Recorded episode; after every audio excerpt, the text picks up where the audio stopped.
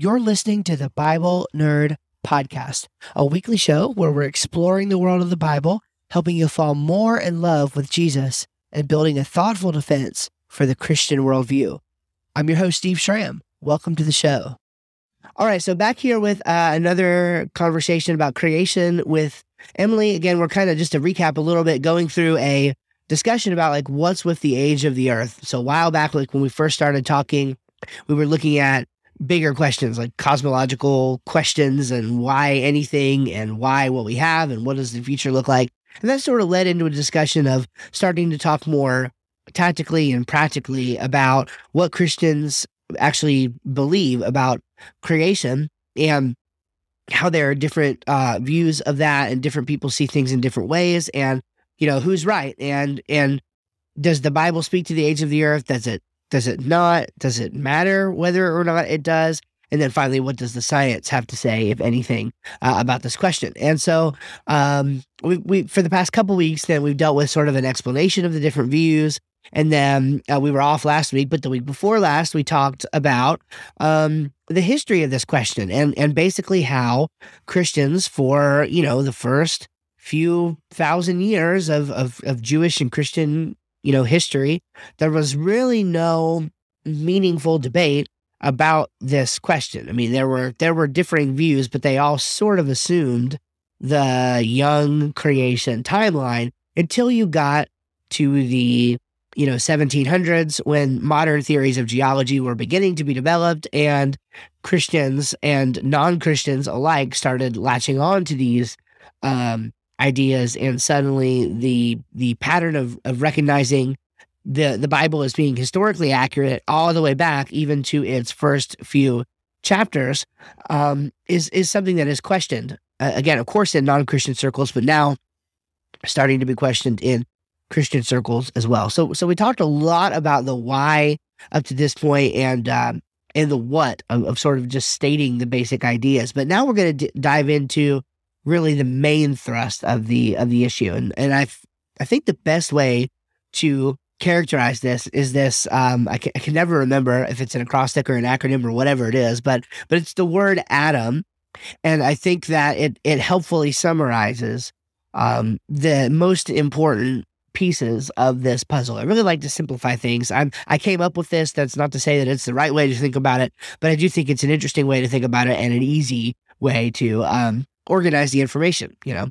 So, um, so the, the first piece of the puzzle, then the A, um, is the accuracy of the biblical account. The the accuracy of the biblical account. So they're they're the young Earth creationist, you know, especially very popular young Earth creationist argument is going to go something like, well, if you can't trust what what what what God said seems to, you know, be clearly put in the early chapters of Genesis, then how can you be sure? How how can you be trusting of what God says, what what the Bible says elsewhere in Scripture? Now, I have my my qualms with how that is is put and how it is typically argued, especially by mainstream creationists. Um, even you know, even those I I agree with, because um, it's it's it's actually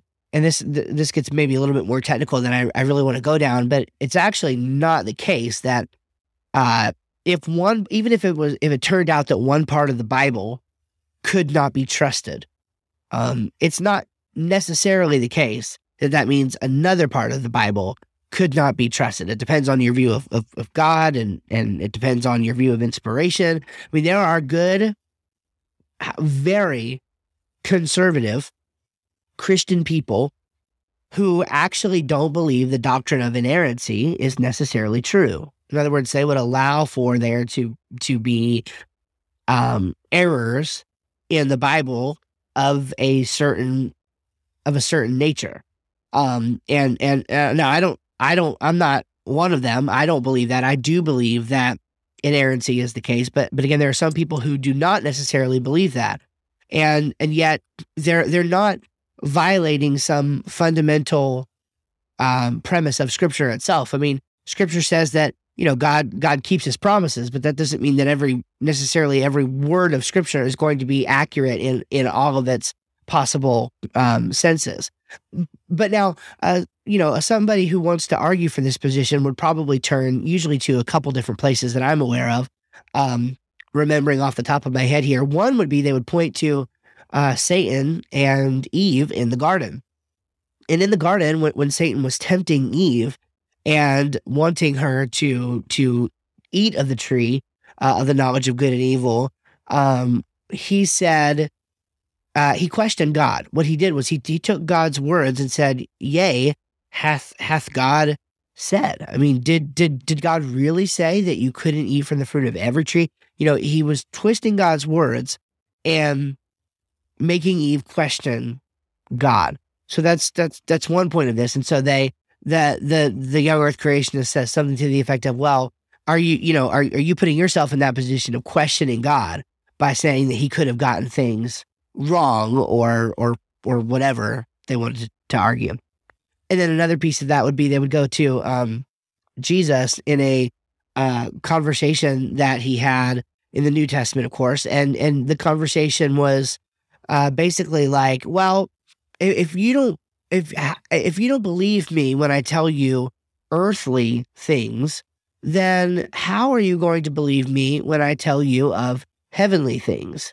And and and so they will use that in conjunction with something like Mark 10 6, with which says that um, God created male and female um, in the beginning.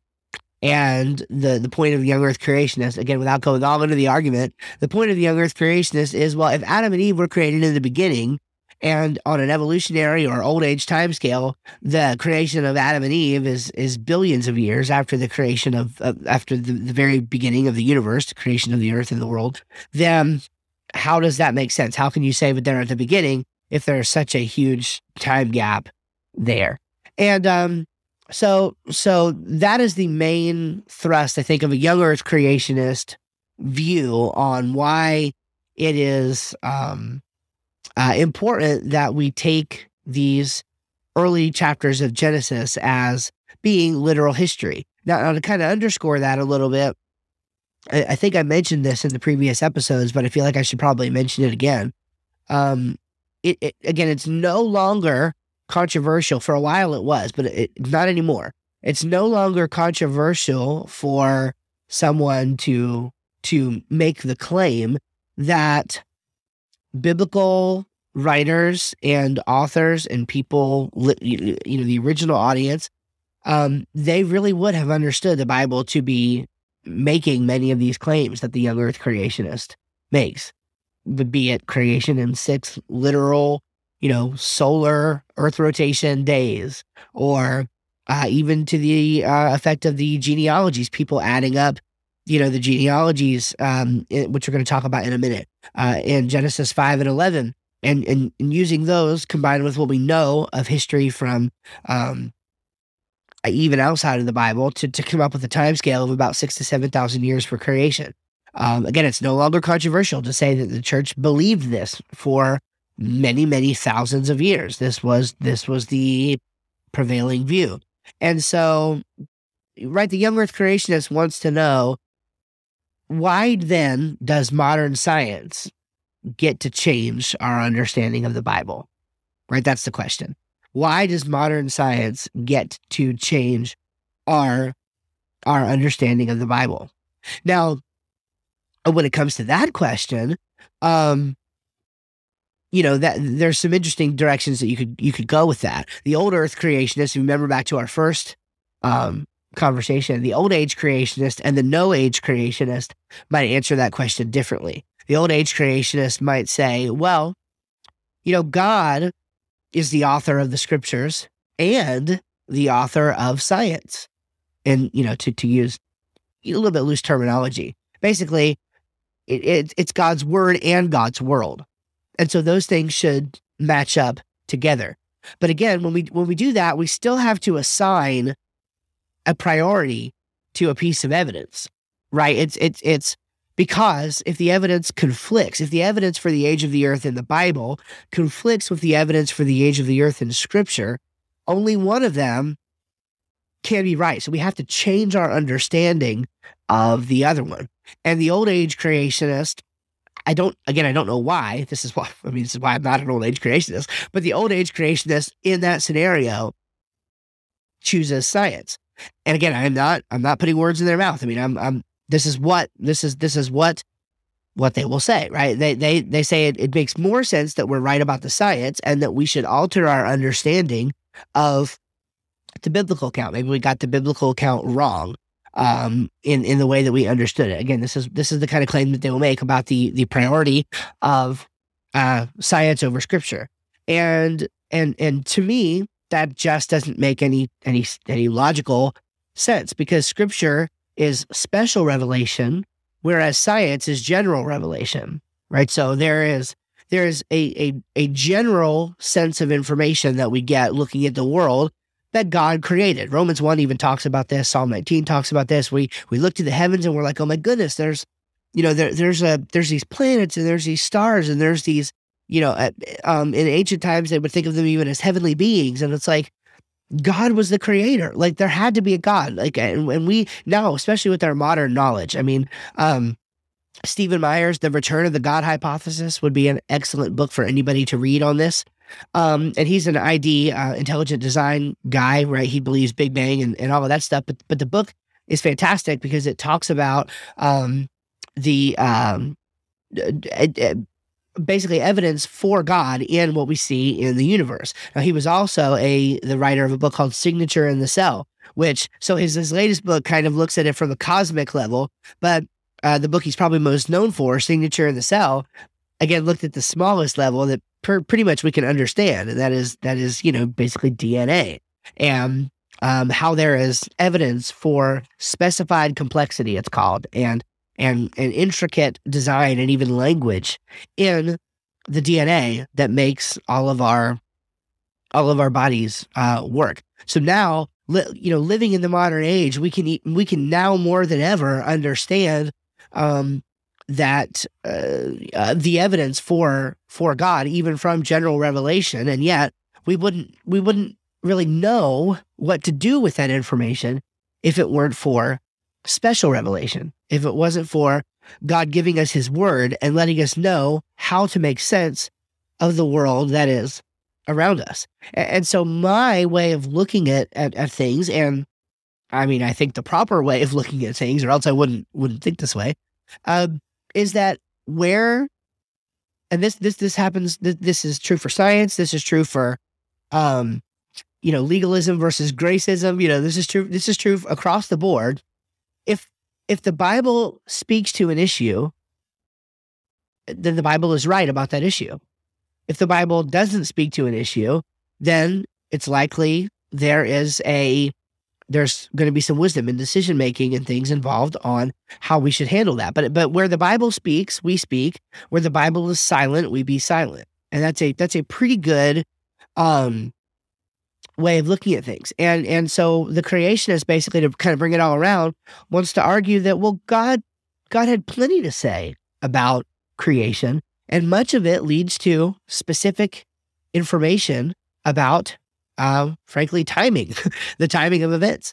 Um, and so, because of that, this is an issue where we should pay um, lots of good, you know, lots of lots of close attention to it, and and not be not be swayed by arguments that would say we should use science over scripture. Now, one more thing about that, and then I'm going to turn it to you and see if you have any questions, uh, Emily. But um, there, there's a there, there are two ways of sort of looking at this uh, information, two kinds of authority there is this idea of magistration, and I forgot the other one. Um, but but right, but but but so the oh ministerial, right? That's it. So so there's there's there's magistration and, and ministerial. So the there's a relationship between the data of science and the scriptures here, and the question is which one of them has a magisterial authority over the others and which one can ministerially um, in other words, minister to, can, can serve the data of the magistrate. So, which one is the magistrate? Which one governs the interpretation? Do we use science to um, magistrate over scripture, or do we use scripture to magistrate over science? And so, some people would basically, even if they wouldn't admit it or wouldn't want to put it this way, um, what they are buying into is the idea that scripture is is only ministerial to science and that science actually magistrates over scripture. So this would be the view that you could take um, the the the word of a scientist uh, who has credentialed in their field, etc., and where the Bible conflicts with what they say, you could you could use the Bible to aid in your understanding of that, but you could never overrule the the biblical, or you can never overrule the scientific, you know, mind or consensus or idea on this particular thing. Whereas when it's the other way around, and scripture tells us how to interpret what we see in the world scientifically, that is the view that I think is the most accurate. Again, it, it, so it, it's in accordance with this idea of where the Bible speaks, we speak. Where the Bible is silent, we're silent. If the Bible has an opinion on something, um, then the Bible is right. Like that's the that's pretty much the basic assumption of most Christians, and I think it's uh, you know an accurate one uh, because God is the creator he was there. He, you know, he moved the writers to say what they needed to say. Why would he have people speak to a situation seemingly definitively and or authoritatively and then not mean for that to be taken authoritative later? And all throughout scripture, it's just again, it's it's it's just a natural thing that the the written instruction from God's word is clearer than the kind of interpretive work we have to do when we look out into the night sky and try to try to make sense of what we're looking at and then formulate it down on paper. There's more steps. It's more mushy. It's more gooey. There's there's a lot to understand. Whereas we can look at propositional statements in scripture that are clear and come away with an understanding of how to look at the natural world um, around us. So that's kind of an introduction to, to, to at least why creationists care about the accuracy of the of the biblical account and how some others might respond to that. Do you have any thoughts or, or questions on that so far? Yeah, the only thing, the only question that popped up was um, when you were talking about old age and no age creationists who claim to be Christians. Yeah, and and you use the word that that that they they can make the statement like got the biblical account wrong. Yeah, which kind of which kind of baffles me um, that someone who who has a book that they believe, which is the Bible. Yeah. But can claim that part of it is wrong. Do they there's no way that they they claim that it's wrong they just mesh it so it makes more sense for them or, or do they actually claim that there's discrepancies in the bible there are degrees of views on this um it's very it's very much a spectrum um rather than rather than black and white um but you do you absolutely have some people who who will claim to be a Christian and at the same time will simultaneously claim that that the, the Bible could be factually incorrect about something that it says. Um, now, now whether or not they actually are Christians, that's not my I can't judge that, right? I have I have no idea. I'm just telling you like that that they believe that in their in their faith life they can be a Christian and yet have doubts that a part of the Bible is true. This is what they claim you know, can can can can that actually be the case? You know, I don't know. I'm not God. I do know that a lot of people who I've had genuine interaction with and and, and even seen them interacting from afar and stuff. Um, you know, I'm not talking about people who I mean, I'm talking about people who really love the Lord. Um, or who really seem to love the Lord. And so it's when you look at their Christian life and their Christian witness and their Christian testimony, it would be awfully hard to claim that guy's not a Christian just because in his scholarly world, he has doubts about the authenticity of parts of the Bible for whatever reason. Now, most of the people who fall into this, again, this no age camp, especially, are going to latch on to this, uh, um, this idea that that it's not that the Bible is wrong in what it intends to teach. It is factually wrong, again, according to them, um, in the sense that it was being written by people with a pre-scientific worldview, and so they were they said things that were that could not be taken as being literally true. Um, even though the theological point that they were making was accurate and, and correct. And so, one of the best uh, critiques of this uh, view, oh, it's been a while since I read it, um, but it was written by uh, a guy who is, ironically, he's an old age creationist, but his name is Vern Poythress. And so he was sort of writing against this, against the no age creationist view. And he made this distinction in the paper um, of the vehicle versus the cargo. And so what he what what he what he explains is that people who take this sort of position where the Bible can be in error on certain points, uh, but still be still be true as it relates to the the main point or whatever. The point uh, that that he makes is that they're trying to, um, what's the right way to put it? It's, again, it's vehicle versus cargo. So they're trying to smuggle in um, erroneous um, um, like like a correct a correct bit of cargo or no a correct vehicle using erroneous cargo. I'm, I'm probably not getting this right, but but but the idea is that one of the two is is wrong and the other one is is right, and simul- the Bible is kind of simultaneously balancing balancing that. You you've got this the I guess the erroneous cargo would be the ancient pre-scientific beliefs that people had but the vehicle is the is the the bib, the biblical theological truth that the story wanted to tell. So the vehicle is is true, but it's carrying on it some erroneous uh, sort of cargo. And he explains in the paper um, why that is not. And I don't remember necessarily like his reasons to be able to list them out right now, but but he explains in the in the paper why um, you know, some reasons why this would not be a great way of thinking about uh, the Bible based on other statements we see in the Bible about how God tends to reveal himself and, and things of that nature. Um, and, and the slick way that um, that people will try to uh, get get get by this, and I, you know, I'm, I'm sympathetic to it, but I think the way they take it goes too far. Is that the Bible? The Bible is true in all that it intends to teach. Now, I, I believe that as far as it goes, right? The Bible is true as, as far as, you know, as, as in, in what it intends to teach. Um, but I, but I don't think you can take that so far, or I don't think you should take that so far as to say that the Bible can be giving you inaccurate information in the meantime. Um, you know, inaccurate information about, about earth history or about you know, what you know about whatever. I just I just don't think that that it makes sense that God would use um information, you know, God would give information that was factually incorrect. Now, one reason I'm sympathetic to this is because I, I do at the same time want to very clearly, you know, agree that, well, it, you know, of course, God wasn't, you know, this is why I'm a non concordist and not a concordist because if God wanted somebody who could lay out the fine, you know, the finer points of Big Bang cosmology in the Bible, then he would have used a 21st century modern person to write the Bible.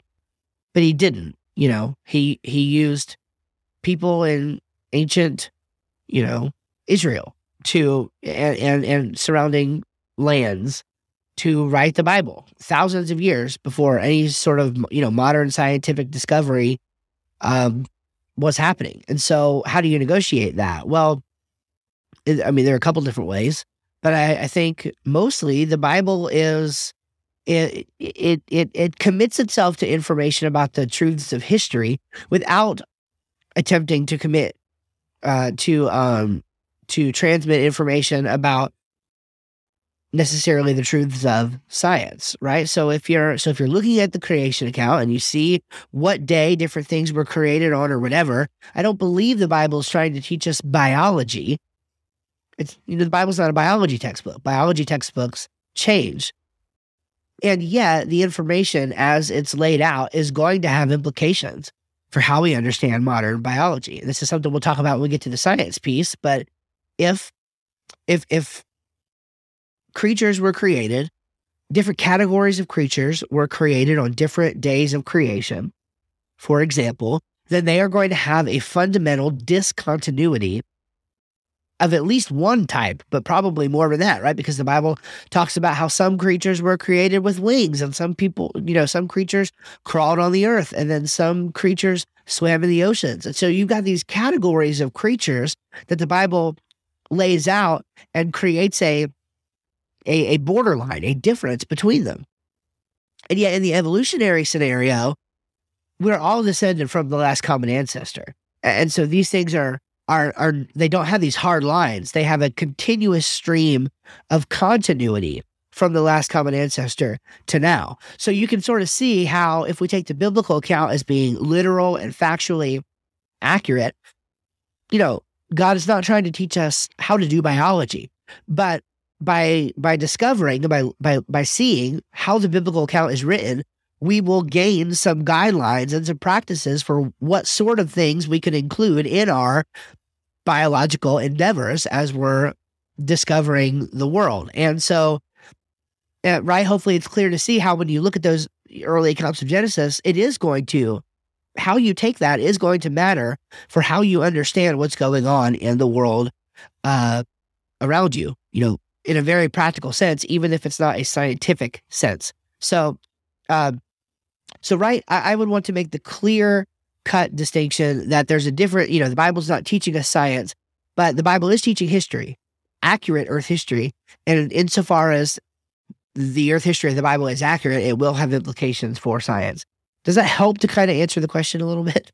It, it does absolutely. I mean, just just not because I'm I'm trying to judge anybody or anything like that, but I, I would really struggle if I came to a place in my belief where I thought that discrepancies in the Bible. So that that's yeah. why that's why I I would I would struggle in my own faith if if I felt like there were. But sure, I really just just to point something out. I really like the fact how you said how God had ancient people write the Bible. He didn't have 21st century yeah modern knowledge write it. It's almost like sometimes you just assume the Bible was written because that's when it was all happening, but that's not necessarily true either. God yeah. had it written when He did with purpose um because exactly. he could have easily had it written in the 21st century so yeah. that just opens up a whole bunch of different doors and questions for me in general but I yeah really that. no that's that, that that's good i mean a lot of you know this is this is where and this is one of the things that actually puts me a little more left god you know god forbid i use that word but a, a little more left of center than some people than others. Um again most people even if they don't articulate this they're they, they haven't given any more thought to the Bible and and and the development of the Bible than to think that basically whoever invented the you know Lifeway stores, let's pretend Lifeway was invented in 1962. Basically, the, the Bible rained down from heaven. You know, God sent Bibles down from heaven like manna and populated the bookshelves of Lifeway stores, and boom, now we have the Bible from God. Um, I'll be honest, as a, I can, uh, you know, I have good enough memory back as a, as a small, you know, growing Christian because I was saved at a young age. I mean, I remember thinking silly thoughts kind of like that just because I didn't know how the Bible did come about and how it was written. I really thought, like, I was like, well, how did that happen? Like, did God literally like send Bibles down? Like, seriously, I didn't, I didn't know because nobody ever taught me. And, um, yeah, it, it just it just that so that really what and so I think a lot of people grow into their teen and young adult Christian life, even with even as silly as it sounds, with this idea of, of biblical inspiration that is really no more robust than God raining down Bibles on Lifeway stores like manna. And and that's a problem. And and so like there are a lot of people, just for example, who get bent out of shape if you say that Moses didn't write the Pentateuch. Now, they're just like all of these things, there are spectrums of belief on that. Okay. I'm in the camp of Moses wrote most of the Pentateuch. Um, but there were obviously some, there was obviously some editing done after Moses went off the scene by later scribes, whom God also used in the process. Now, for some people, they will get totally bent out of shape if you even bring that up because for some reason, Moses according to them, has to have written the Pentateuch. And they'll point to Jesus in the New Testament where he said things, you know, where he calls it the law of Moses and and the law that Moses wrote and things like that. And the, thing is, though, like those those passages, it's not like I don't know they exist. Of course, they exist in the Bible, but they could mean any number of things. It could be the law that Moses mediated. It could be the, you know, the law that, that Moses contributed to or whatever. And so I'm just, I have a big enough view of God to believe that if he wanted a scribe in the Babylonian exile period to make an update to something that Moses wrote, which we basically know happened. And again, we're not talking about like changing things. We're talking about like, like, like there are I mean, it's just there. Like, I don't know how else to say it. Like, there are literally textual notes in the Bible, in the Pentateuch, that would have had to have been written by somebody after Moses, because they they give they give like it's kind of like putting parentheses. It, they give parenthetical information about uh, different pieces, and, and they update place names um, to to make it more accurate for the current readers. They um, I mean, I mean, heck, somebody at the end of Deuteronomy had to write the part about how how Moses was dead, and you know, all conservatives know that, and it's like, yeah, like I'm I'm, I'm cool if Joshua wrote that, but like, let's not get any crazier than that. And so, there are spectrums on these things, and, and right, so your your belief of how Scripture came to be is, is going to, um, yeah, is going to be affected by these things. Uh, all right, let's let's cover a couple more quick things if we have time, um, and then we'll wrap it up. Um, so as it relates to the sort of accuracy of the biblical count and and young age creationists taking the view that that we do, um, how is it? You know, what are the the things in Scripture that allow us to arrive at that view? So there are three like you know sort of main ways about you know going about this. Um, one would be you know one of the most obvious would be if it is true that the days of Genesis are literal 24 hour days and that they are meant to be understood that way. And that that is how the original authors would have understood them. And they're not analogies or whatever. Then, um, then then there's just no reason not to be a young earth creationist at that point right if you if you take that view and you believe that that, that god really created in an actual period of six days and those you know those days are are are are correct and, and accurate as to what God said happened during those days, then you're going to be a young earth creationist. I mean, that's just it. If, if you, um, I don't know anybody who would, for any reason, you know, take a take the view that these are six literal days and then deny young earth creationism. The closest thing I'm aware of to that is the progressive creationist, uh, Hugh Ross. And what he contends is that there are four different literal meanings in Hebrew of the word yom. Now, I I don't I don't personally know of a Hebrew scholar alive today, um, pardon me, who who believes that. Um, there was one I forget his name, um, Walter something I think Kaiser Walt Kaiser maybe who was sort of in cahoots for a while with Ross and may still be, and frankly I don't even know if he's still alive. Um, but who who kind of like he was a Hebrew co- scholar who kind of like supported him in, in, that position. But I've I've literally never heard another Hebrew scholar make that argument at all. And as I explained a few weeks ago, um, most Hebrew scholars are of the opinion that even if they didn't, um, even if God didn't mean that it it, it should literally be taken this way, um, the Hebrews believed that it, that it was. The Hebrews believed that it was at least based on a template of a 24 hour day, if nothing else. And so the other problem with that is that in the text itself, um, the word yom, uh, which is the biblical uh, Hebrew word for day, uh, it, it's actually defined in the passage, right? So the passage defines it for us, and, and the author defines it three different times, basically three different ways. Um, one definition is the first half of the day, so like daylight, uh, or technically uh, would be kind of well, I guess it would be this parts of the first and second half of the day, but basically the, the 12 hour period of, of, of daylight. Um, that's described in Genesis 1. Then a, a full day is defined because it says an eve- the evening and the morning were the second day. The evening and the morning were the third day, et cetera, et cetera. And so it's like, okay, well, well like now now you have to back up and say that evening and morning don't really mean what they are. They're the cl- and so, again, some people have argued this. Well, it, it's talking about the close of epochs, and it's like, bruh, bruh, it doesn't say the close of epochs.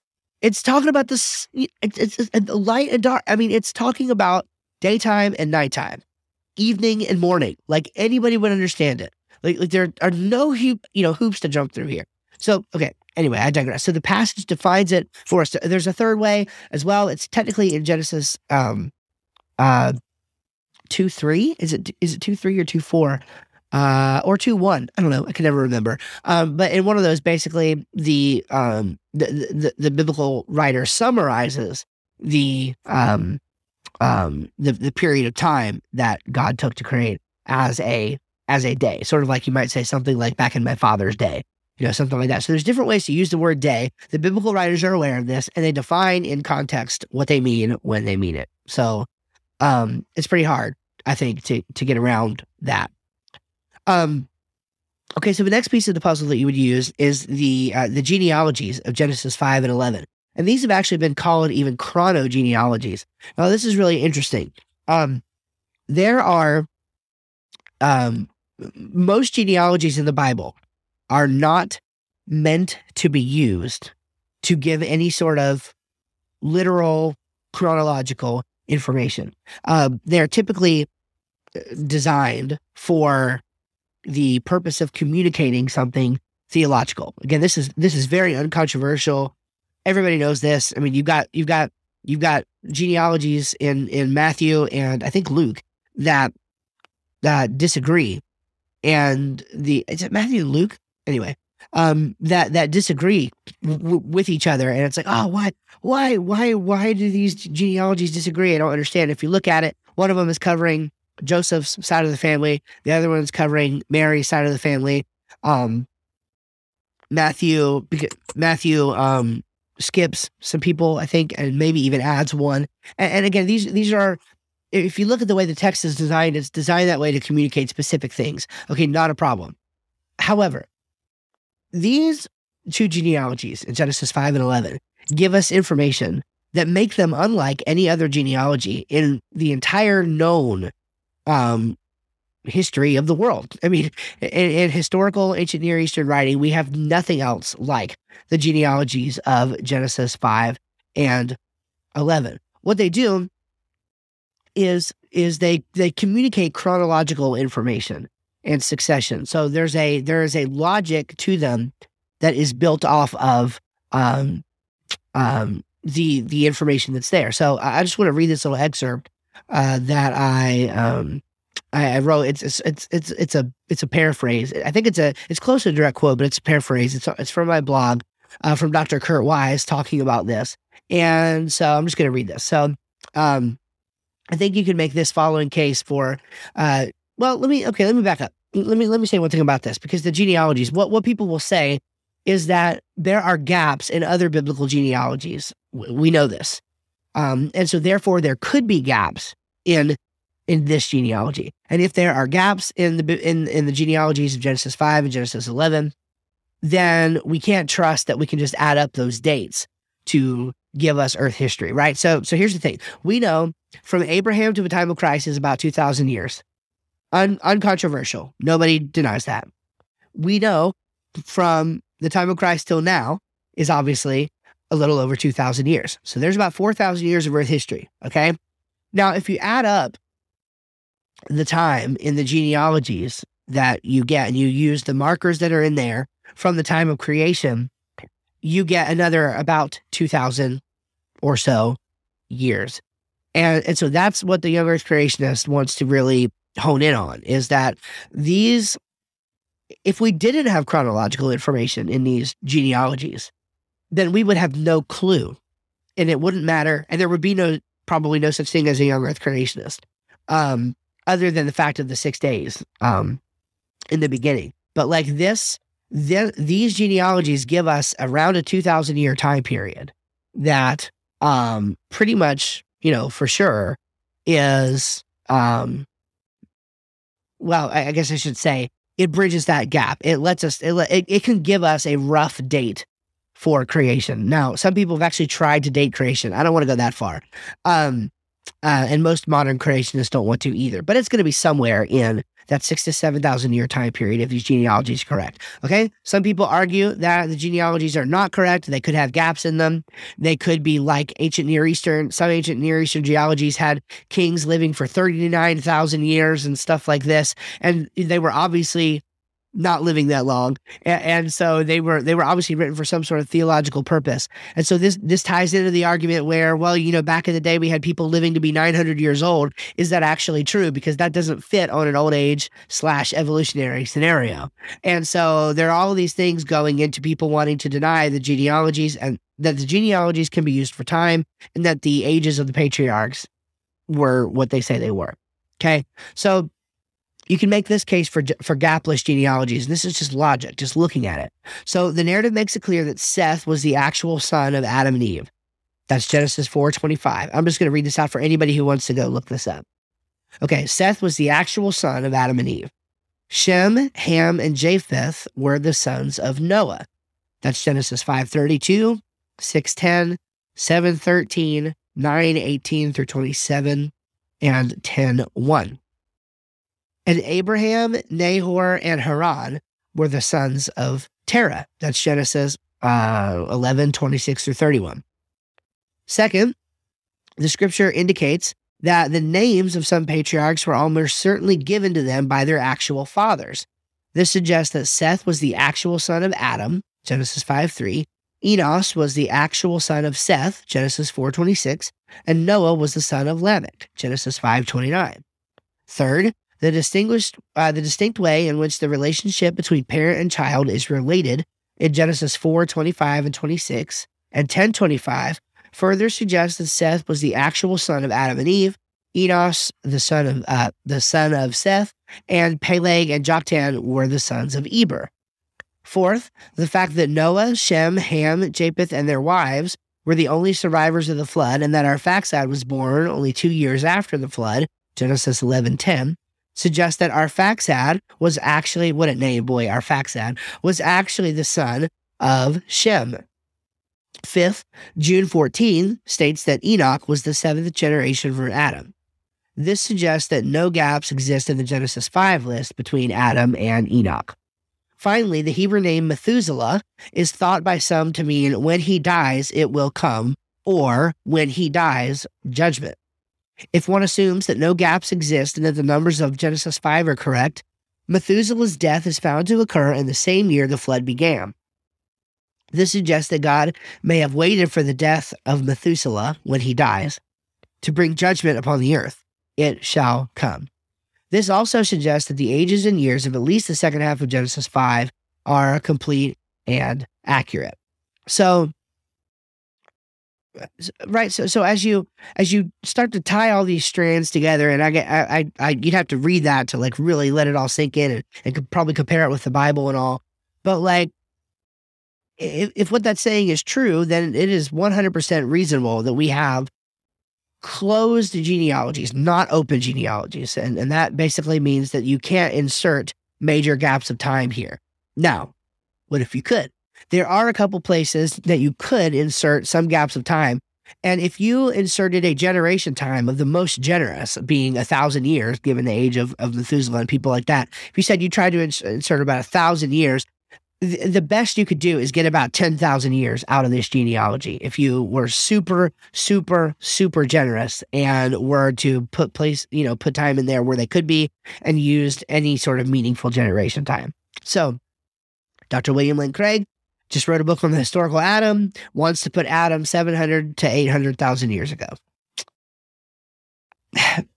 how? I mean, how are you going to do it? And his argument about the genealogies is again, he'll go to other ancient Near Eastern king lists, which are not comparable, in my opinion. I mean, they're you're going to compare some saying somebody was 600 years old with saying somebody was 30,000 years old and try to make some sort of comparison there.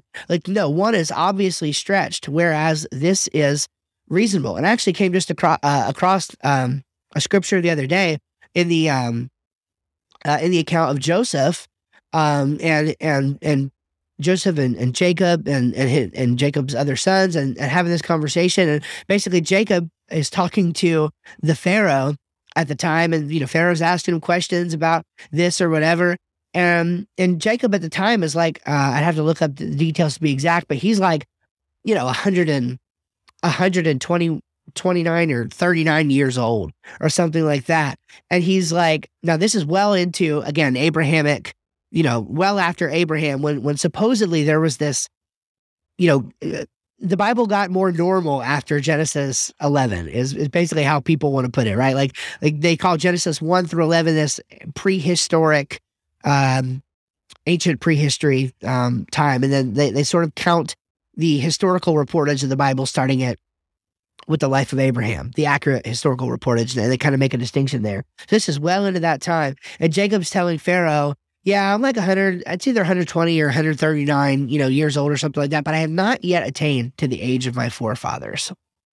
Now, what that tells me is that, again, regardless of whatever you think, it tells me that that Jacob believed that his forefathers, which when that terminology, the specific word forefathers that's being used there, he's not even necessarily thinking of his grandfather, like his father or his grandfather. He's thinking about his family ancestors back even further than that. And so it's like, at, he at the very least believed that they did live these long ages. And so that's sort of internal biblical evidence uh, of a person who lives within, you know, what, what most would be considered you know, good historical reporting that uh, that that there were these long ages back in the days before uh, before Abraham. So, um, and the last and final, which I have two other whole podcasts on in in the podcast feed here that you can go back and listen to. So I won't re you know reinvent the wheel here, but basically. Is if you just kind of work backwards, it's real. It, it, it incorporates the genealogies a little bit, but if you just sort of work backwards from the time of Christ, um, you can you can make this argument working backwards as well. If you would rather start with Jesus, you can sort of make the argument going backwards about how much time there was in between different events, and uh, and end up with a again a biblical time scale for Earth history that's somewhere around six to seven thousand years. So there's a lot of data that has to be explained away if if we're going to latch on to the idea that we can fit millions and billions of years of time into the Bible. Now, let me just say, heck, that's uncomfortable because, right, like you were even saying, like, yeah, I'm kind of leaning towards the the progressive creation, maybe even the old age view, because it just makes so much sense to be able to like, you know, match up, you know, in your mind, like, like, oh yeah, if they say there was a big bang, well, in the beginning, God created the and earth, like there, boom, big bang. But it's a lot more complicated than that. When you actually start to look at the statements of Scripture you know, you, I, I don't, you, you don't get around trading some clarity and trading some, frankly, some trust, I think, in what the Bible says, um, in order to go with that. And, and so, and you just have, there's a, a video. I'll end with this and let you ask questions and we can be done because I'm sure you got to go. But but there's a video of Dr. Kurt Wise, who's the one that, that actually read his excerpt about the genealogies there for a while ago. He's probably the most well respected science uh, scientist in in creationism uh, by his peers. I mean, he is he's, paleontologist. He was given his uh, PhD by Stephen Jay Gould, who is one of the most well known paleontologists of the 20th century. Uh, and, and and Gould knew he was a creationist and gave him a, a PhD anyway because he was so honest with the data and so good at what he did that he was still deserving of it despite that huge disagreement. Try to get that to happen in academia today. Yeah, it doesn't. Um, um, people have to like assume aliases and stuff to it. Anyway, it's crazy. So, um, um, right. So I totally lost my train of thought. Where was I going with that? Where, where was I going with that? Um, yeah. Anyway, um, so, oh, oh, oh, I know why. So, so Dr. Wise, again, one of the most respected guys, you know, in, in the field or whatever, he has got this great video on YouTube. Um, so he's a professor at Truett, uh, Truett McConnell University. Pretty sure he's a, a, leader there in the science department. And uh, he did a great presentation one time on on having faith, and, of course, it was linked to his uh, scientific work. And, so, but, you know, basically, there's there's a, a difficulty to simplify here. There's a difficulty in understanding necessarily the the evolutionary order of things as it relates to development of, of what are called intermediate uh, fossils. So there seems to be fossils that look like um, what what evolutionists might call a transitional fossil. And um and explaining those has been something that creationists have not necessarily fought with, but like there's it, it's just a it's just a thing, right? It's it's a, it's different creationists have different opinions on it, etc. And um and and so Dr. Wise was troubled when he saw how well the evolutionary sort of order of things was when looking at the actual data. Um, it's like, yeah, evolution makes these assumptions and it would turn out these data. And we look at the physical world and it's like, oh, well, this is actually like, this looks pretty good. And so he was like, well, this this could be the kind of thing that could shake someone's faith if when they look at this evidence and they say, man, this this looks like what the evolutionists are saying is true. And so he was like, well, uh, you know, some people would just give up their faith right there. You know, this is what some people do. Oh, like, oh, the Bible's obviously wrong. Like, you know, it's it's you know, whatever. He's like, you know, God has been my friend for, you know, however many years at this point. And it, you know, yeah, there's an investment in, in Christianity, and part of Christianity calls you to faith.